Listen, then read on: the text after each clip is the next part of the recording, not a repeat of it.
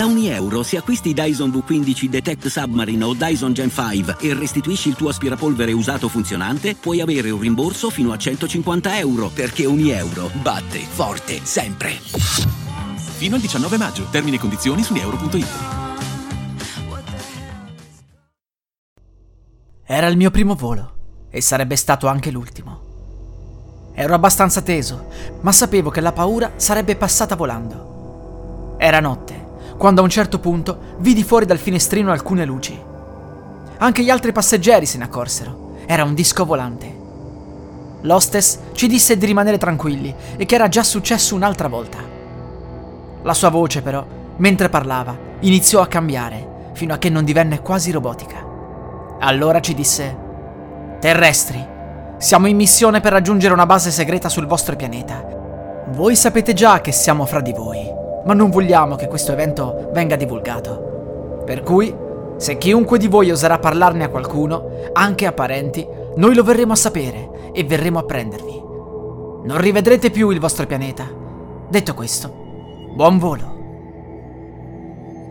La voce dell'hostess tornò ad essere normale. Tutti noi ci guardammo con lo sguardo terrorizzato, ma nessuno disse più una parola per tutto il volo. Non ne parlai mai con anima viva, ma venni in seguito a sapere che un paio di passeggeri del mio volo erano scomparsi misteriosamente. I parenti affermavano di aver visto una luce in cielo prima della sparizione. Gli alieni non stavano scherzando. Non ho mai più osato parlare con nessuno nemmeno sul tema alieni. Se qualcuno mi chiede qualcosa, io rispondo sorridendo e nego a prescindere la loro esistenza. Non consiglio di andare a caccia di U F O, potrebbe succedere qualcosa di spiacevole. Non ho mai più preso un volo da allora.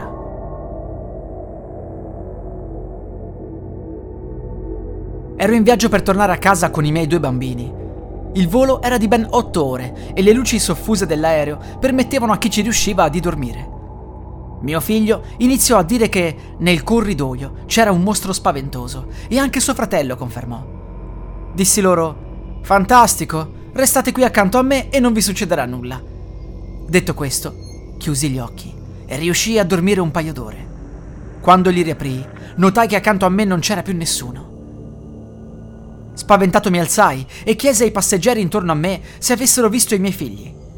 Anche loro avevano sonnecchiato e avevano notato che erano spariti improvvisamente, ma nessuno di loro li aveva visti alzarsi. Andai dalla hostess e lei mi disse di tornare al mio posto, se ne sarebbe occupata lei. Cercò ovunque, ma non c'era traccia dei miei bambini. La polizia venne avvertita, si appostarono alle uscite e fecero scendere tutti i passeggeri una volta atterrati, facendo attenzione che fra loro non ci fossero i miei figli. L'aereo venne rivoltato come un calzino, ma tutto quello che fu rinvenuto era il cappellino di uno dei miei figli, nella sala motori. Era impossibile che qualcuno fosse finito lì. Sono passati anni, dei miei figli non c'è stata più traccia.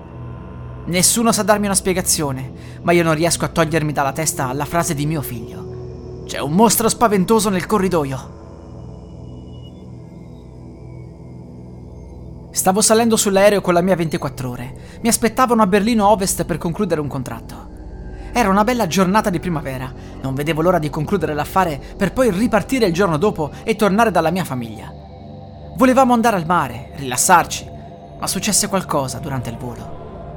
Misi il mio cappello nella cappelliera, mi sedetti e iniziai a leggere il giornale. Ero da solo, quando ad un certo punto arrivò un tizio dagli abiti strani, si sedette accanto a me e mi guardò. Aveva l'aria impaurita, sembrava che stesse avendo un attacco di panico. Gli chiesi: «Tutto bene, signore?» Lui tirò fuori dalla tasca uno strano marchingegno, sembrava una tivù microscopica, non avevo mai visto una cosa del genere in vita mia.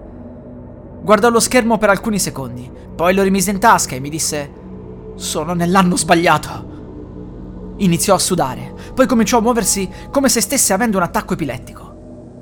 Mi prese la mano e fu lì che iniziai ad accusare gli stessi sintomi. Poi la vista mi si annebbiò, molto probabilmente svenni. Mi risvegliai con l'hostess che mi diceva che eravamo arrivati e che potevo scendere. Ero rimasto da solo. L'aereo era completamente diverso dal mio, era più grande e pieno di cose strane. Arrivato all'aeroporto, mi resi conto che ero arrivato a Berlino, ma in un'epoca futura. La città era stata riunita e la tecnologia civile era progredita a livelli incredibili. Andai subito alla polizia e raccontai tutto. Non trovando nessun mio parente fra tutti quelli che nominavo, decisero semplicemente di rispedirmi in Spagna. La mia casa non esisteva più, per me era finita. Venni ricoverato in un ospedale psichiatrico e da allora vengo trattato come un pazzo.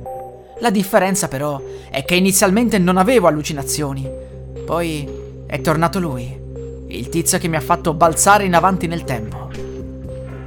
Si scusò, dicendomi che lui era un viaggiatore temporale in missione e che a causa di un problema nel dispositivo aveva trascinato anche me nella sua epoca.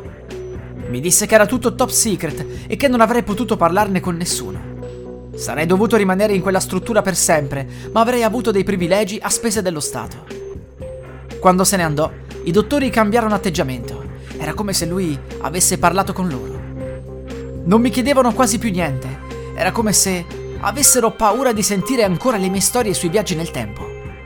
Le medicine che mi obbligavano a prendere erano diverse, mi toglievano ogni energia e mi facevano vedere strane cose. A volte spero che quel viaggiatore torni qui e mi dica che può rimandarmi indietro dalla mia famiglia. Questa nuova epoca è strana. Sembra tutto più tranquillo, ma le persone parlano meno. Quanto vorrei tornare a casa.